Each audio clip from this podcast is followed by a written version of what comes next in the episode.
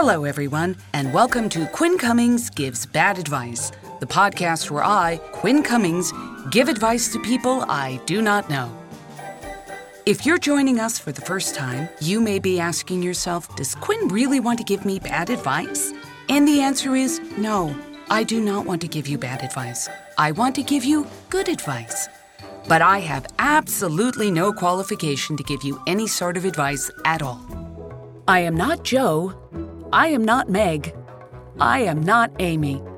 I give advice because it amuses me to do so. So you might be asking yourself, will this advice I'm about to give you be good advice? Well, I think the answer is in the title of the podcast. If you want me to give you bad advice, you can leave a question for me at qcbad.com. It's completely anonymous, and better yet, it's completely free so I can offer up this advice with a 100% money back guarantee. Now, let's get started. My first question comes from QCBad.com. Subject Relationship with Daughter.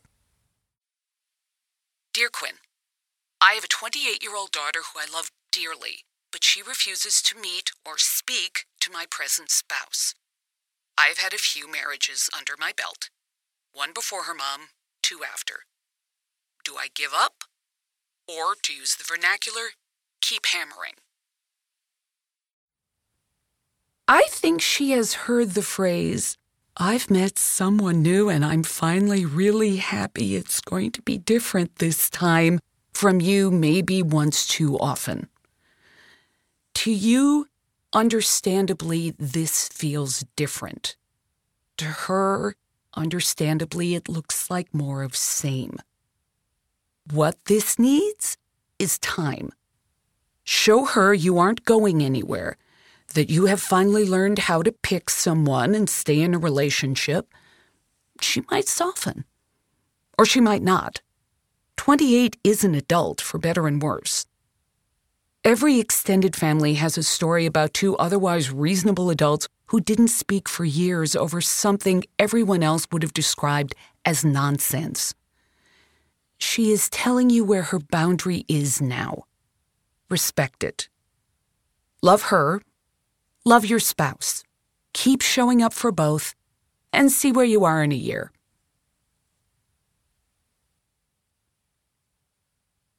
My next question comes from Twitter. Dear Quinn, what is the best response to my mother in law, who has twice come up behind me when I was bending over and said, There's a tempting target? I think she was trying to be funny, but twice? It feels creepy. We live in the same house, so this may, probably will, happen again. P.S. If it matters, I'm 52 and she's 82. Yes, the age does matter because if she's newly blurting out vaguely inappropriate things, this might be an indication of an underlying health issue. How long has it been since she had a physical? If it's been longer than six months, it might be worth a trip to the doctor. This one comes from QCBad.com.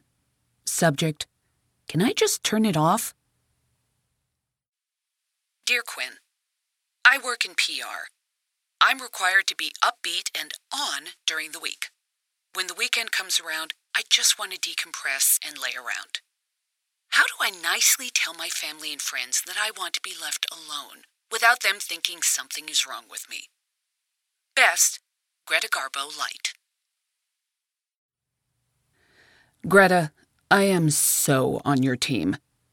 I have one life partner who works away from home, a child away at college. I write my strange little adventures at home by myself. And so, people who care about me inform me I'm not seeing them and they worry about my well being. Your non smiling weekend time isn't negotiable.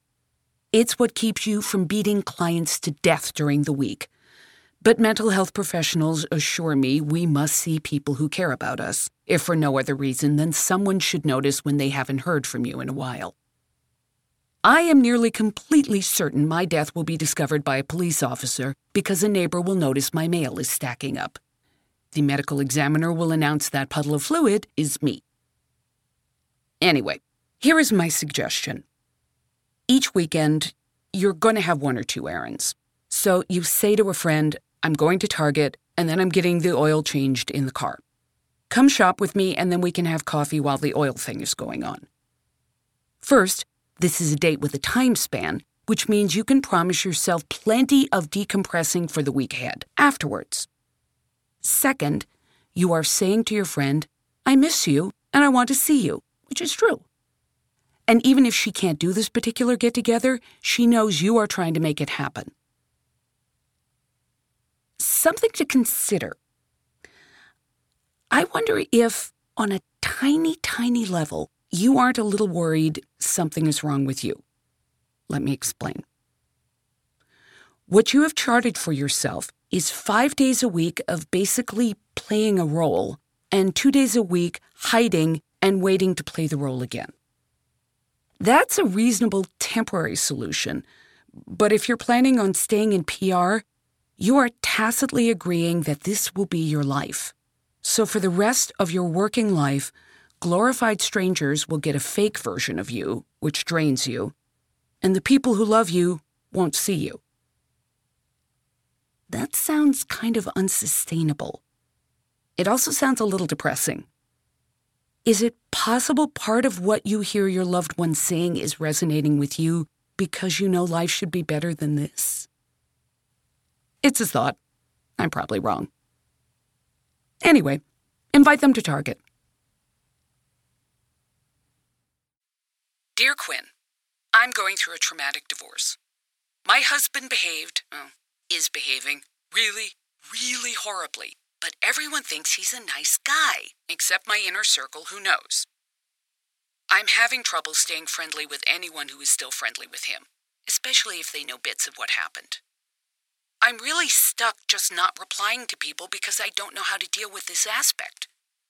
Any ideas? Yes. One of the more subtle pleasures of a breakup is finding out that somehow, unbelievably, your ex is a far, far greater jackass than you ever imagined. Many people will disappoint you. Currently, many people are disappointing you. But they fall into two groups those who know bits of what happened and are choosing to remain his friend for reasons not interesting enough for you to investigate and those who don't know he is the emperor of jackasses and are just those well meaning people who say things like, Oh, I don't want to take sides. These groups are handled differently. If they know a bit of his behavior and are fine with him and how he has treated you, they have now told you who they are. Thank them, but only in your mind because there is no reason to talk to them. Perhaps they will someday realize the error of their ways perhaps not. This is not your concern right now. The both sides people are harder because you have to consider them on a case by case basis. Is one friend still talking to him, which makes you nuts because she's a really good friend of yours, but this is also your most optimistic friend, and you suspect she's just being her good hearted self, and also she gave you a kidney? Obviously, she stays in your life. And if he comes up, you say blandly, I don't have to talk or think about him anymore. Which is what you now say to everyone. If any friendships can't move beyond this perfectly reasonable request, well, now you know. A divorce is like an x ray. You see everyone's bones. Some bones are gross. Dear Quinn, I started posting poetry to an amateur site in April. It's nice to have a community to share poems with because honestly, no one in my life wants to read my poetry. The problem is, at least one of my poems has been stolen, which I know is my fault for posting them and not protecting them. I don't have the time to enforce my copyright. I have two kids and work while they're at school. Writing poetry is a small present I give to myself. I don't have the funds to hire someone else to do my copyright work for me. I emailed a swimsuit designer who was using my poem on a Facebook post for her line. She took it off Facebook and added my name to her Instagram post, but didn't respond to my email or apologize. It almost seems too late to do anything because there are a number of people also using it. What should I do? As Stephen Sondheim, another poet, said, Isn't it nice to know a lot and a little bit not? The internet is a big place, filled with the best and the worst of humanity. It's also filled with a fair amount of thieves who go there because of the very bigness of it. Large clothing companies steal from small Etsy designers, are caught, continue. The fight is probably a little futile. That does not, however, mean you should not fight, because it is your work. And while we cannot protect our work as artists every second of the day, we can put up basic guardrails. Think of it like this you have children. The world will do what it does to them, but you make sure that they are seatbelted in every time you all get in the car. Also, when you protect your work, you are showing your children that it is important to stand up for yourself, which is never not an object lesson we should be teaching to our kids. Now, you're busy, and who wants to spend $35 to copyright each poem? I get it. I have a thought. Write your poems, put them out there.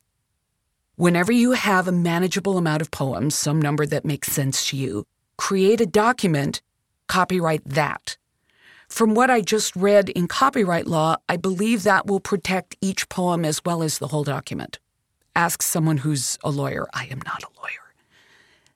Then, if that works, at least when you write to people, you will have the law on your side.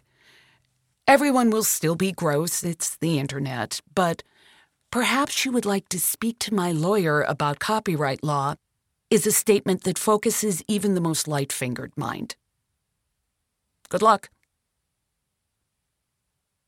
My next question comes from Twitter. Dear Quinn, how do I find a relationship that's more meaningful than a fuckboy that doesn't involve paying an online dating app? I checked your bio. You are a proud alum of two schools with a huge old boy network. Uh, old girl? No, that's much worse. Anyway, see if there are alumni get togethers. See if there are people in your work who are doing interesting things, people you want to know, people who should know about you. Because here's the thing you can't run a dating head on, you just spook it. No, dating is remarkably like a house cat. If you have ever been around an unfamiliar cat, you know the best way to get its attention is to not care. No eye contact, no baby talk. Cool indifference. Perhaps a hand right where a cat might sniff it, but whatever, you don't care. You are meeting F boys because you are in places where they have the leverage. Book suggestion Read Date-onomics, where an economist uses his training to try to figure out why there is inequity in dating. It's incredibly illuminating. But in the meanwhile, your job is not to find less trifling men, because then you're running straight at dating and then you're going to spook it again. Your job is to discover new things you find interesting a sport, a language, uh, parts of your job, creating the perfect decorative ball of cheese. The men you are meeting right now are not worthy of your passion, so put your passion someplace where it will be rewarded. As it happens, when you're newly invigorated and energized, worthy people are more likely to show up. Worthy people have worthy friends. And then you can throw a cocktail party with all your new friends pass around a cheese ball you have created, say something clever in German, and watch your dating luck change because you do not care.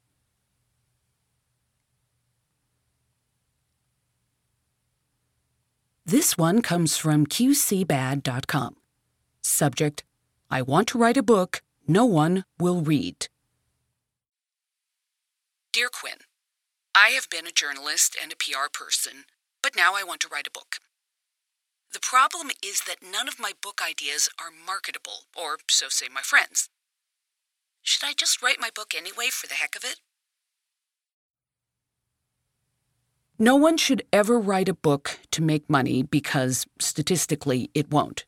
And that's what we're talking about when we're talking about marketability. We're talking is this an elevator pitch which gets you on NPR, which sells your books? No. Here are a few other reasons not to write a book. Don't write a book to make someone else happy or to make someone else angry. Well, okay. I personally enjoy reading a book which exists solely to settle scores, but I am superhumanly petty, and I will admit it is not a good reason. There is only one reason to create something. You cannot comfortably live in a world without that thing for even a single day longer. This goes for art, this goes for children, this goes for flan. Sit down, switch on the computer, and write because the book is shouting until you bring it into being. And then invite me to the book party. Dear Quinn, I'm living a lie and I don't know how to get out of it. I'm three years in, but I'm tired of claiming to be something I'm not. What should I do? Wow, I am at a disadvantage because I don't know the magnitude of the lie. Are you lying about being a redhead? Or are you lying about being a neurosurgeon? Is this an awkward conversation with everyone you know? Or is this a felony? My answer would be obviously quite different. But as the title of the podcast teaches us, I'm going to dive in anyway. I think whether it's a large or a small lie, you begin the same way. You look at someone, perhaps someone who isn't attached to your main friend group so you can practice without it becoming gossip immediately, and you say, What you know about me is wrong, and I want to tell you the truth. And then you tell them. And you weather whatever blowback comes from this person's trust in you having been, at the very least, shaken. And then you do this again and again. And I'm not sure it gets easier because you're going to be telling people you have betrayed them. You keep your answers simple. If you know why you lied, tell them. If you don't know why you lied, tell them. The truth can be awkward, but going forward, it is your personal God and you answer only to it. Now, if this lie you have been living has some level of legal complexity, before any of this happens, you talk to a lawyer. If this is a social lie, get to work. Will you lose friends? Probably. People don't like being betrayed. For years. So tell the truth. Take your lumps.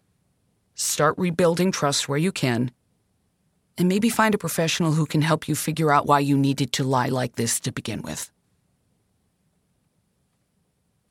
Okay, I think that's enough bad advice for today. And remember, I can't give you bad advice if you don't ask for it. Your question doesn't have to be profound, complex, or emotionally demanding. It can be about pretty much anything because, let's face it, I am unqualified to offer advice across a wide range of subject matter. And as we all know, sometimes the nuttiest question gets the best bad advice. You can reach me on Twitter at Quincy. That's Q U I N N C Y at twitter.com. Or you can post a question to qcbad.com. Just log into letter Q, letter C, B A D.com, and there's a question form right there. The question can be any length, but I'm finding they work better if they're shorter. Just a hint. Before I go, I'd like to thank Richard Emmett, who composed my groovy music, and Keith Greenstein, who designed my groovy logo.